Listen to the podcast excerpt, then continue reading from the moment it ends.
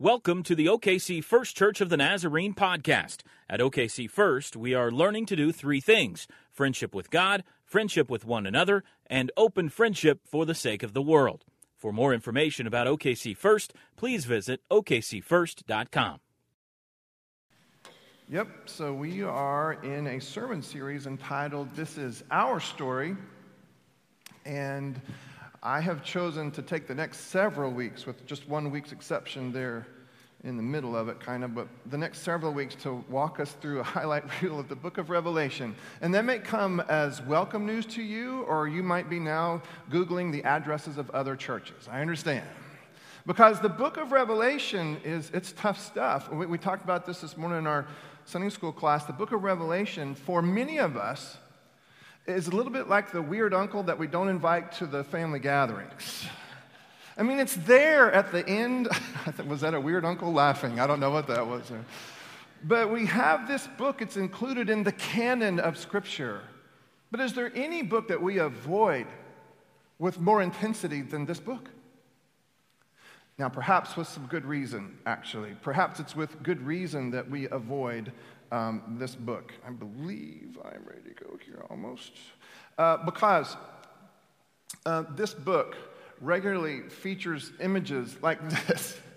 Now, this is a guy who has gone out and he is walking his dog innocently enough, and then, for whatever reason, the R word happens, and that poor dog is left to its own devices, right? You can even see this guy has been raptured, And and his dog is there just sort of looking at his shirt and pants and shoes that are laid out just perfectly. So I'm not sure what he's doing for clothes now, but he doesn't have those clothes.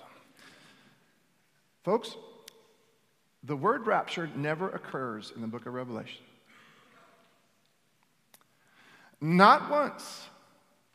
Not once. Matter of fact, the word rapture does not occur in Scripture.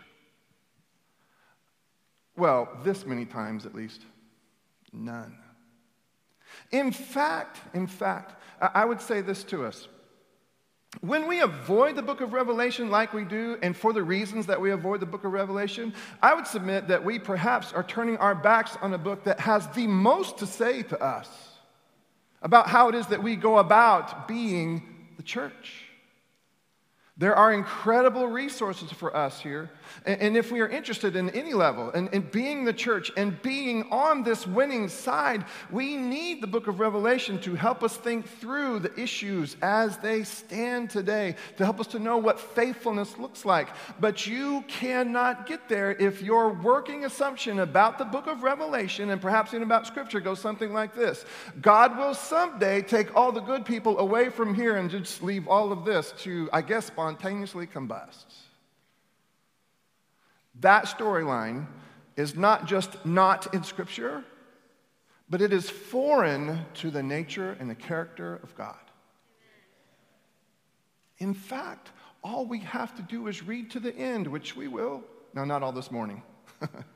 We will read to the end, and in the end, this is what's said: I am coming to make all things new.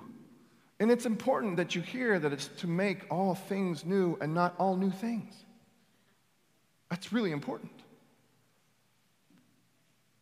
Now, if this is where you kind of start, well, I can I can understand. And then it's not just that, right? But it's this awful, awful, awful movie that was used like a weapon against many of us in the seventies and the eighties, okay?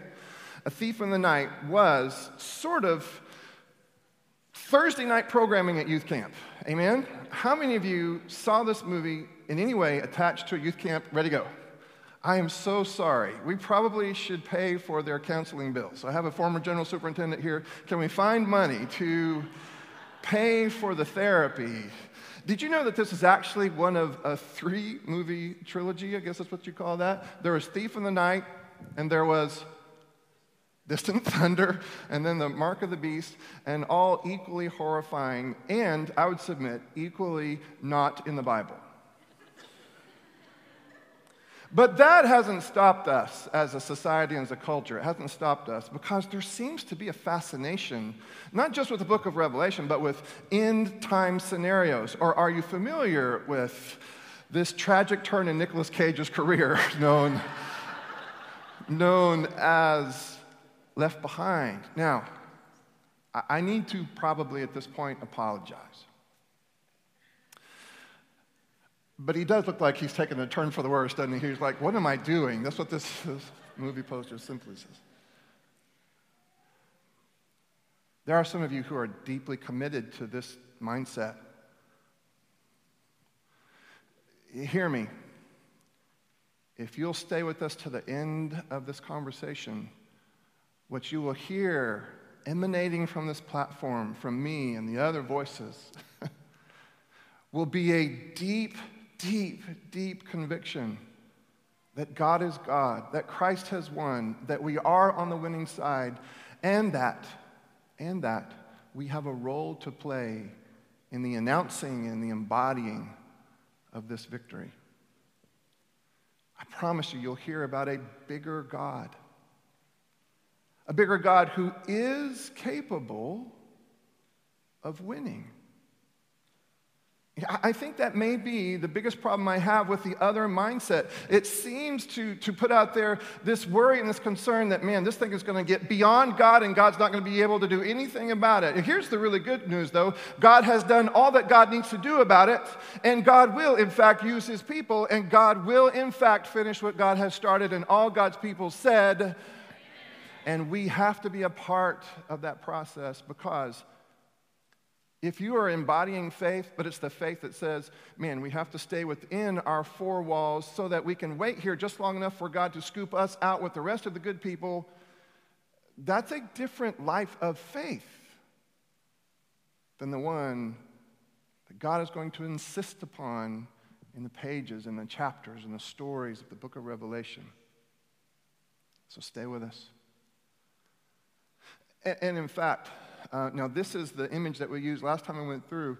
This is the image that we use quite a bit. We're not going to do all the same things that we did before. We, we worked, worked through this five years ago at another point at which I really thought it was important that we have a discussion about ecclesiology. What does it mean to be the church? What do we do day in and day out, week in and week out? What is God doing with us and through us? And so we said several years ago, well, in order to read the book of Revelation, you need to have the right lenses on, and we handed out three D glasses, and, and a lot of you were here, and in fact, I have this beautiful picture of a lot of people wearing three D glasses, and you just haven't lived until you've seen Gerard Tashtian in three D glasses. It's great. And similarly, I want to give us some lenses that I think you're going to need in order to work with us through the book of Revelation. And here's the first one. These lenses are, number one, three D lenses. In other words, here and now. If you go to a movie, a three-dimensional movie, they will, in fact, give you lenses so that you can appreciate the imagery and appreciate the fact that this imagery seems to be coming at you or is around you. We do a terrible thing to the book of Revelation when we flatten it out. We make it two-dimensional and we push it way into the future. The book of Revelation isn't so much about what will happen as much as it's about what happens all the time. Matter of fact, you're going to hear this word prophecy, and you're going to do yourself a disservice if you uns- prophecy simply as prediction. I'm not saying it's completely devoid of any word about the future, but I would say this to you, and this is the analogy, the analogy you've heard me use a lot of times if you've been here for any length of time. It's not just about prediction, though. That kind of prophet, the one who knows the future, that's the guy you want to take with you to the horse races, right?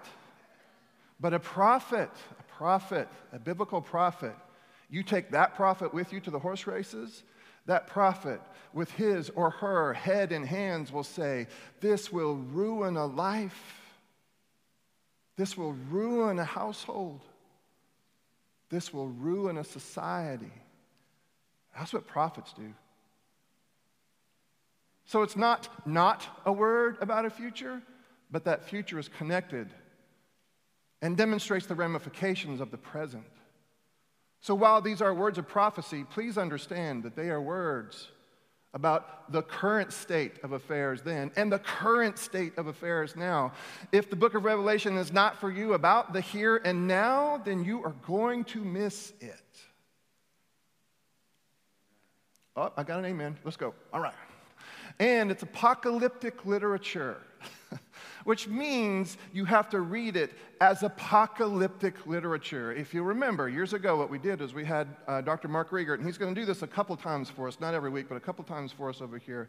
We asked him to read the scripture at the keyboard over here. We just put the words in front of him, and he played what he saw and felt because he's an artist. This is not a book that you come to with your adding machines. This is not a scientific treatise. Listen, some of you read science fiction. Some of you read romance novels. Some of you read sports pages, and some of you read cookbooks. But you all know what you're reading, and you know how to read it as you get there. If you are reading your cookbook, right, and then science fiction sort of just interferes, that's going to be one strange recipe, right? You know what you're reading as you get there. This is apocalyptic literature, and we'll talk more about this in a second, but apocalyptic literature is very closely connected to what I said earlier about prophecy. Apocalyptic literature says there is something going on here that you may not be aware of, just behind the facade, just behind the curtain. And we need to talk about what's going on behind the curtain, behind the facade.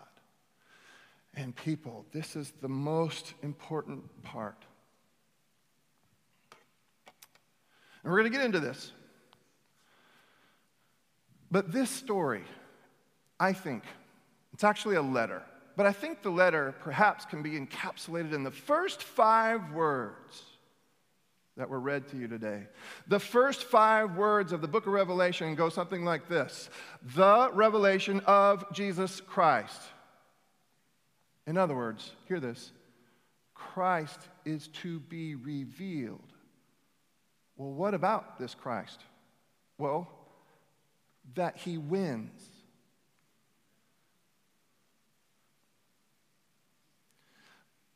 That was completely unfulfilling right there, your reaction to that. That's, that's big stuff. That is huge stuff. How many of us live our Christian lives as if we're on the winning side? The truth of the matter is, Christ shows up. That's what we're going to see. Christ shows up and seems to say to John, I have a message for the churches, and the churches need to live as if and worship as if and walk around as if they are, in fact, on the winning side, Jesus says, because, Jesus says, I did win. There is the resurrection. God's future has come crashing into the present, and so God's future is now. The kingdom is now. Now, of course, it's not yet, because we're not finished. I mean, look at the news. I mean, just look around. I mean, just look at, perhaps at your own life. We're not all the way there yet, but what God has needed to do to use us and help us to move all of creation by our faithfulness toward God's intended dreams and hopes and plans, God has done that in Christ. We've won, we are winning, and we will win. That's better, that's better, that's better. Because some of the churches in that particular neck of the woods, way back when, didn't necessarily believe that. At best, they offered half-hearted amens to the assertion, to the suggestion that God in Christ has, in fact, conquered sin and death and started all of creation back toward restoration. Some of them did so because of all of the pain.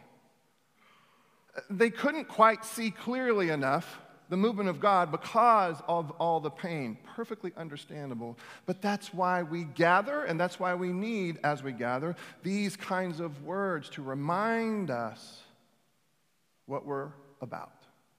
Okay. The revelation of Jesus Christ, which God gave him to show his servants what must soon take place. He made it known by sending his angel to his servant John. It's probably not the Apostle John. There's lots of reasons to believe that it was not the Apostle John, principally because he doesn't refer to himself as the Apostle John, and apostles in Scripture most likely are referring to themselves as apostles. This one referred to himself as a prophet. The timelines don't match up. The language doesn't match up. In other words, what's being said here is being said to a person who has a message for all of these churches, a really important message for all of these churches, and he gets this message while he's worshiping. John, who testified to the word of God and to the testimony of Jesus Christ, even to all that he saw. Now, here's this word, revelation. Again, revelation is a translation of this Greek word apocalypsis, which has in mind the pulling back of the veil to reveal ultimate truth. See, the facade was the great and powerful Oz with the green smoke and, and this guy and all, the, the, all of the sounds and all of that. It took Toto recognizing that there was something more going on to go back and pull back the curtain. You see, the great and powerful Oz. Perhaps we can see this as the Caesars and the kingdom, the empire, the Roman Empire, which functioned in ways to make sure that there was a facade between them, between them and the reality. What John is doing and what Christ is doing through John in the book of Revelation is pulling back this curtain to reveal, to reveal the truth. All right, you guys can work out that sound thing for me because the last video I have is meaningless without the sound. You guys got that going? Okay, here we go.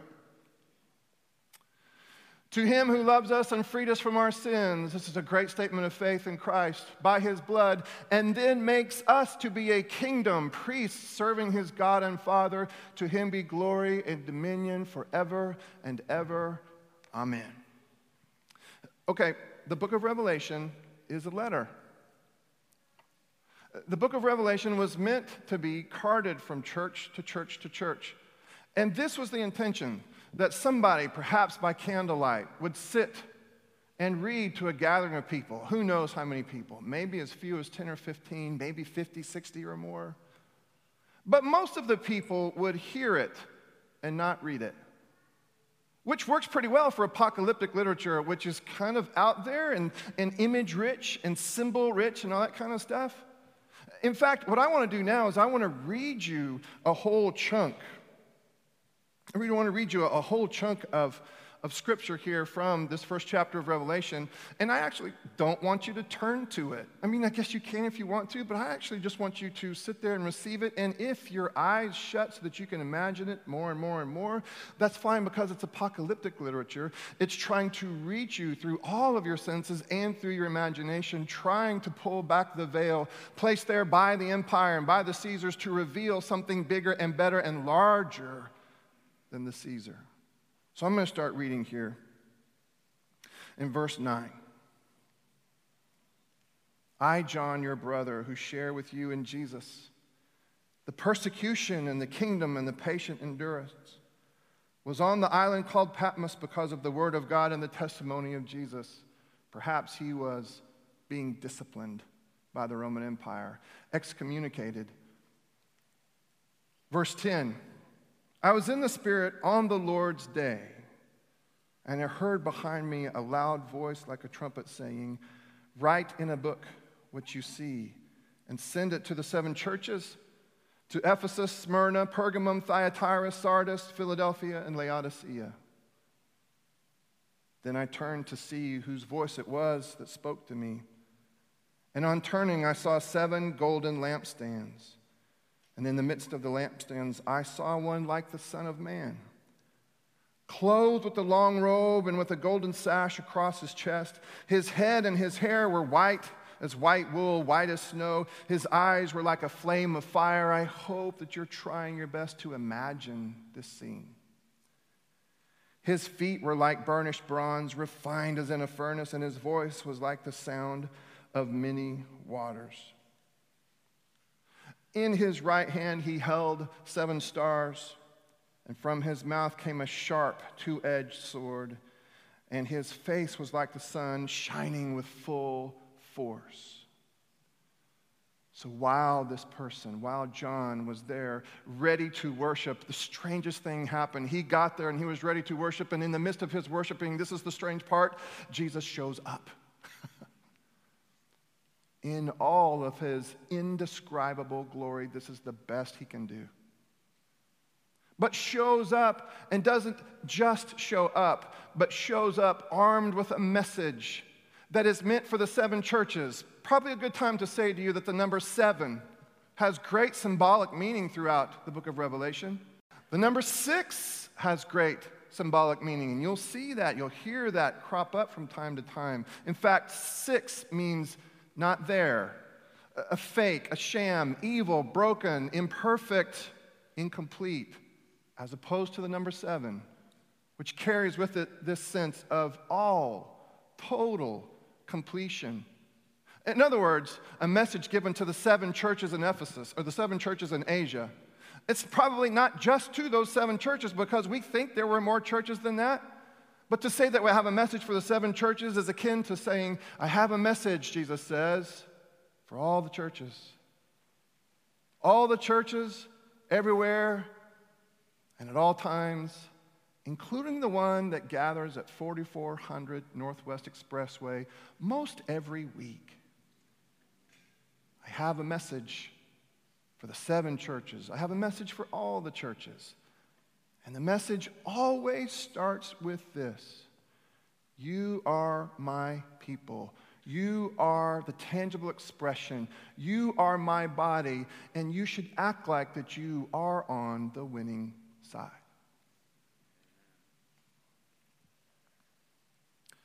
So Jesus shows up in all of his resurrected glory.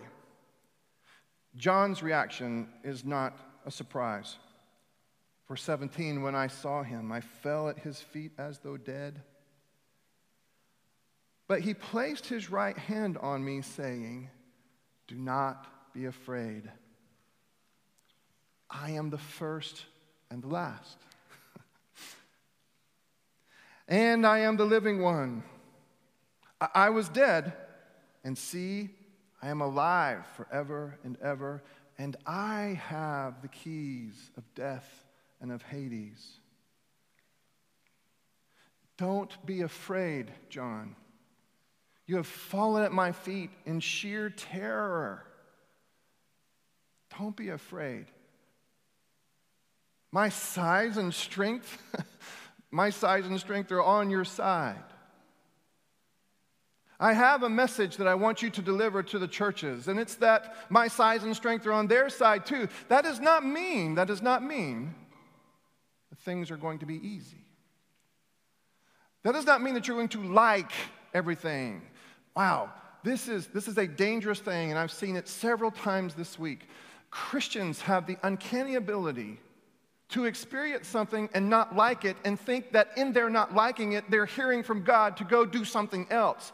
That could not be farther from the gospel truth.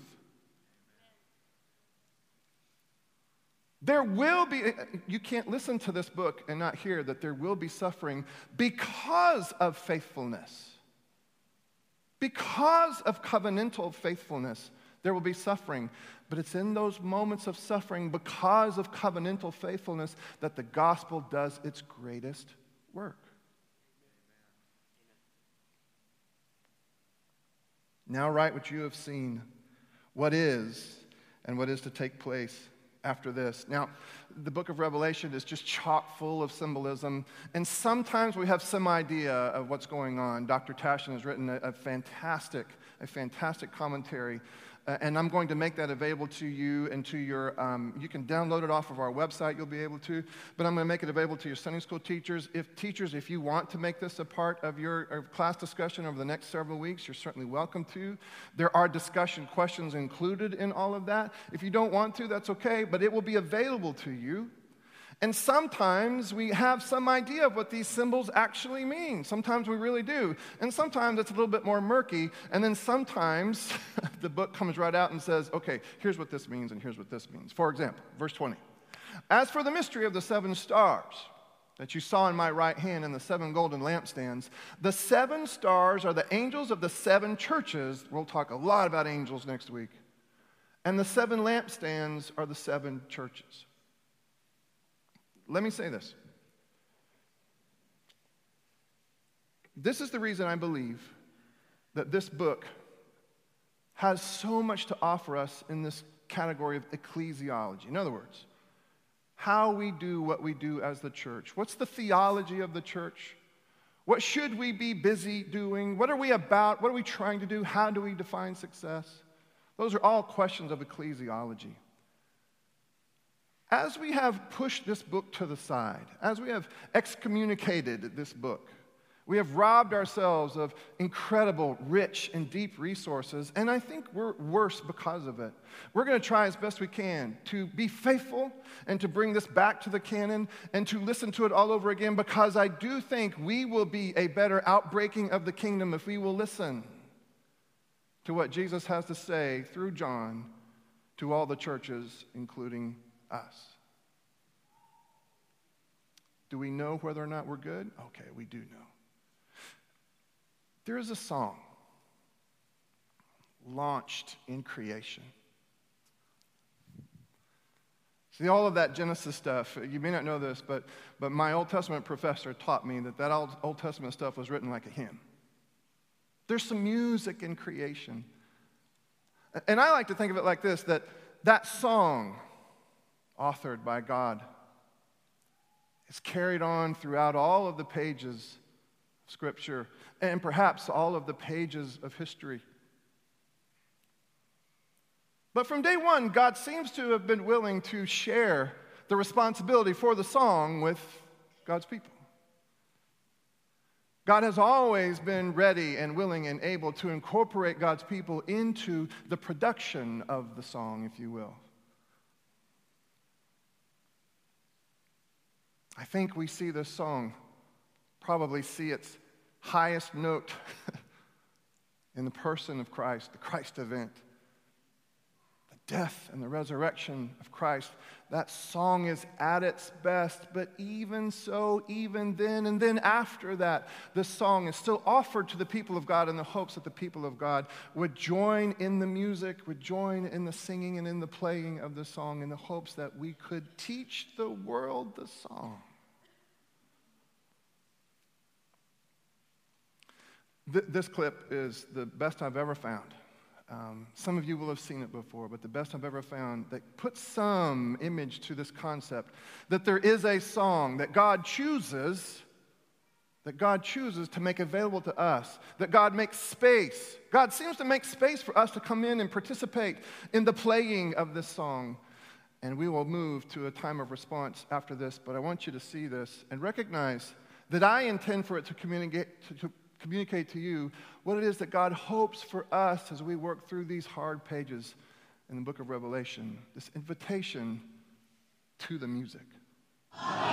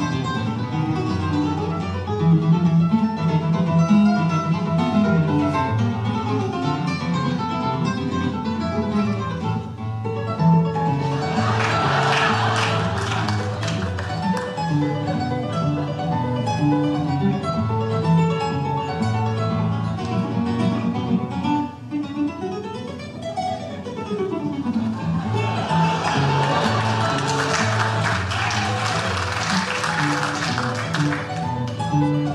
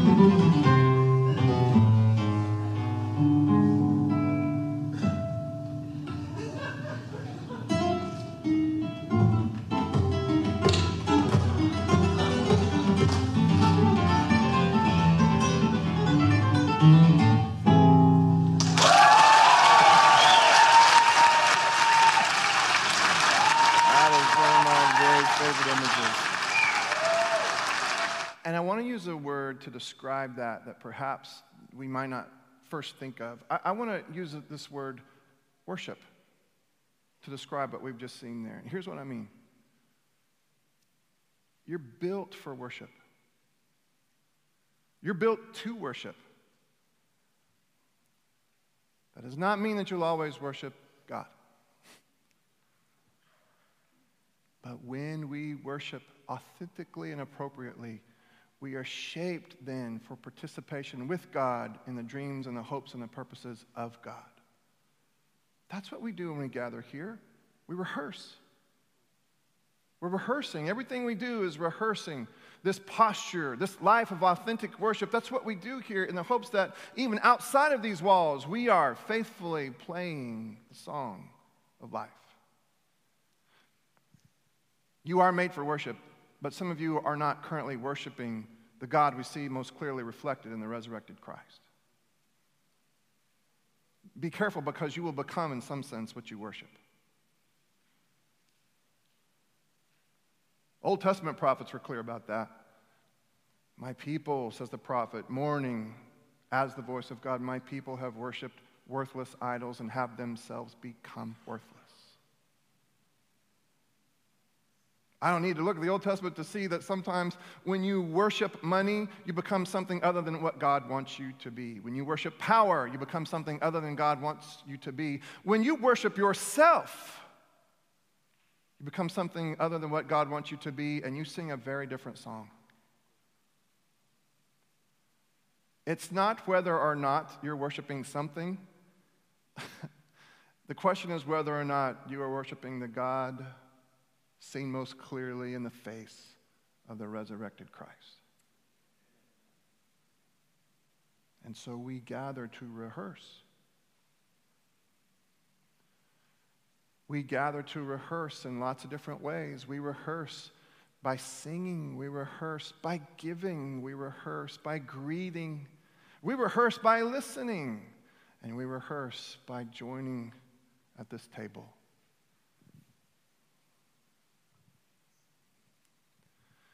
Because, against all the other noise out there, we really, really are intentional here about making sure that we are, hopefully as this giant, beautiful school of fish moving in concert, living lives of authentic worship, worshiping the one true King. If you're going to help us with this part of our rehearsal today, please come forward and help us. Heavenly Father, God bless these elements. And by this bread and by this cup, Lord, strengthen us to be something more than we would have been otherwise. Move us closer to that place where we can authentically play the song that you've taught us to play. By our participation at this table now, God, would you target those things in our minds and hearts that are evidence, indications that we are worshiping something or someone other than you? And God, would you allow us to see in the broken body and the shed blood, would you allow us to see another invitation, another invitation to grace, that will allow us to start where we are. In a moment, I'm going to ask you to stand and exit your pew to the left and come forward. You'll come forward and come, please, with your hands cupped, because remember, it is grace. You were given this as a gift. Don't try to grab it, steal it, pay for it, charge it. You can't do it. As you approach the person with the bread, that person will break off a piece of bread, place it into your hands, and say, "This is the body of Christ broken for you." And then take that piece of bread and dip it into the cup. That person holding the cup will say, "And this is the blood of Christ shed for you." Dip that bread into the cup, take it right then and there, eat it, and know that in a little way you are going to be moved toward that place where you, like your Savior, can be taken, blessed, broken, and given. And then after that, you have a decision to make. You can circle right back around and go back to your seats, and you're welcome to do so, or you can find a place to pray.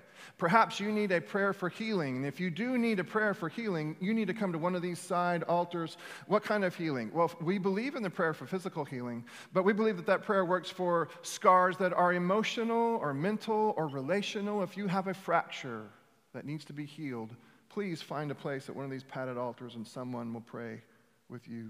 Or you may want to come to one of these altars, these mourners' benches, these kneeling benches. Uh, prayers of all kinds are always welcome here, but you'll find this. Someone will touch you on the back, on the neck, on the head to remind you that you never pray alone. You are not alone. It was on the night that he was betrayed that our Savior took this bread, blessed it, and he broke it, gave it to his disciples, saying, "This is my body broken for you. And every time you do this, including today, remember me." In the same way, later on, he took the cup and he held it before them, and he said, "And this is my blood, the blood of a new covenant. And every time you receive this, every time you drink of this cup, remember me," and that includes today. If you can't come to us, but you would like to participate, just slip up a hand and Jason or Brittany or somebody will find you. If you choose not to participate today, that is certainly your, you are not going to be coerced into participating. Well, then who is this for? Well, we practice an open table here. In other words, all who are aware of their need for this kind of Savior and this kind of grace, no matter what you did this morning or last night, if you are aware of your need, you are welcome at this table of grace. And now across the sanctuary, if you would stand, exit your pew to the left, and come and receive these gifts that cannot be paid for.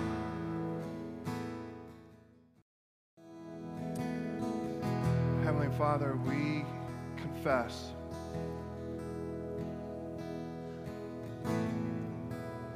confess that we too can be intimidated intimidated, intimidated away from faithfulness, covenant faithfulness. We confess, God, that we can be confused and distracted away from covenant faithfulness. We confess, God, that we do not always live as if we are on the winning side. We confess that we need to see the resurrected Christ on a regular, regular basis so that we can stay encouraged and emboldened. We confess, God, we need you.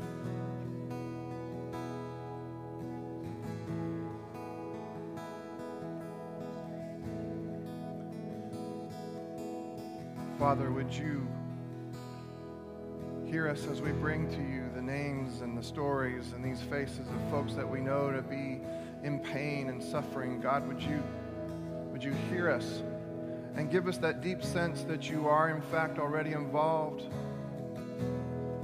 God, shape us to be involved.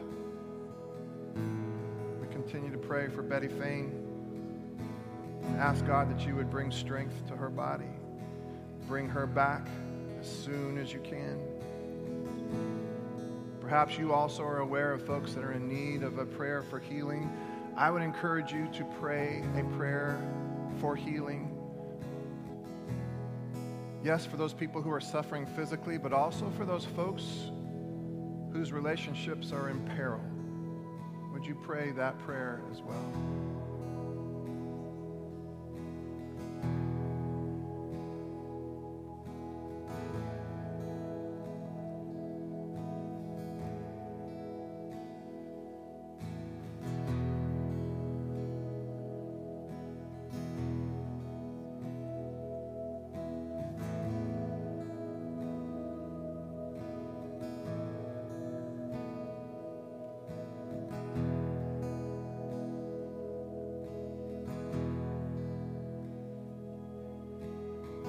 this Student Ministry Sunday, I'd like to ask you, church, to pray for our workers, our pastors. We're so grateful for Mike, for Zach, and for all of those who volunteer.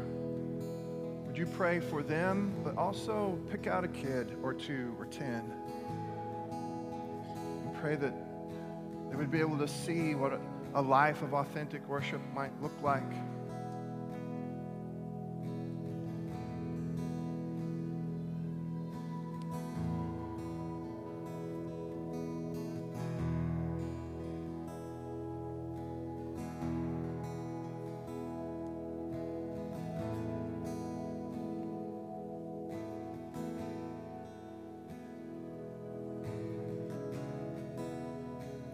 Also for our college students, many of whom are, are starting this week.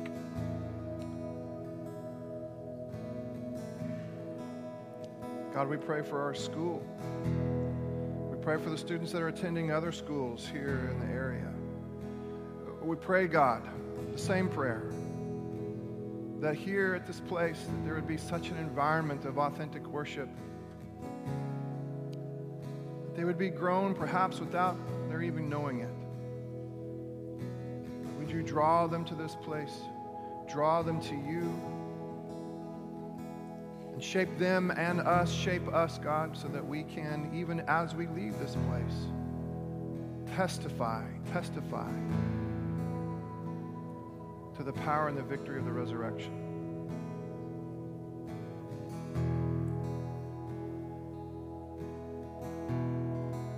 Father, we close this time of prayer with the prayer that Christ taught his disciples to, to pray. And again, God, we pray it in the hopes that someday we will so deeply mean it, that more than it is a prayer that we pray using our mouths, it will be a prayer that we embody with our hands and feet. So, church, we pray toward that day. So I want to invite you now to pray this prayer along with me. We'll pray it using debts and debtors. Our Father, who art in heaven, hallowed be thy name. Thy kingdom come, thy will be done, on earth as it is in heaven. Give us this day our daily bread, and forgive us our debts as we forgive our debtors. And lead us not into temptation, but deliver us from evil. For thine is the kingdom, and the power, and the glory forever.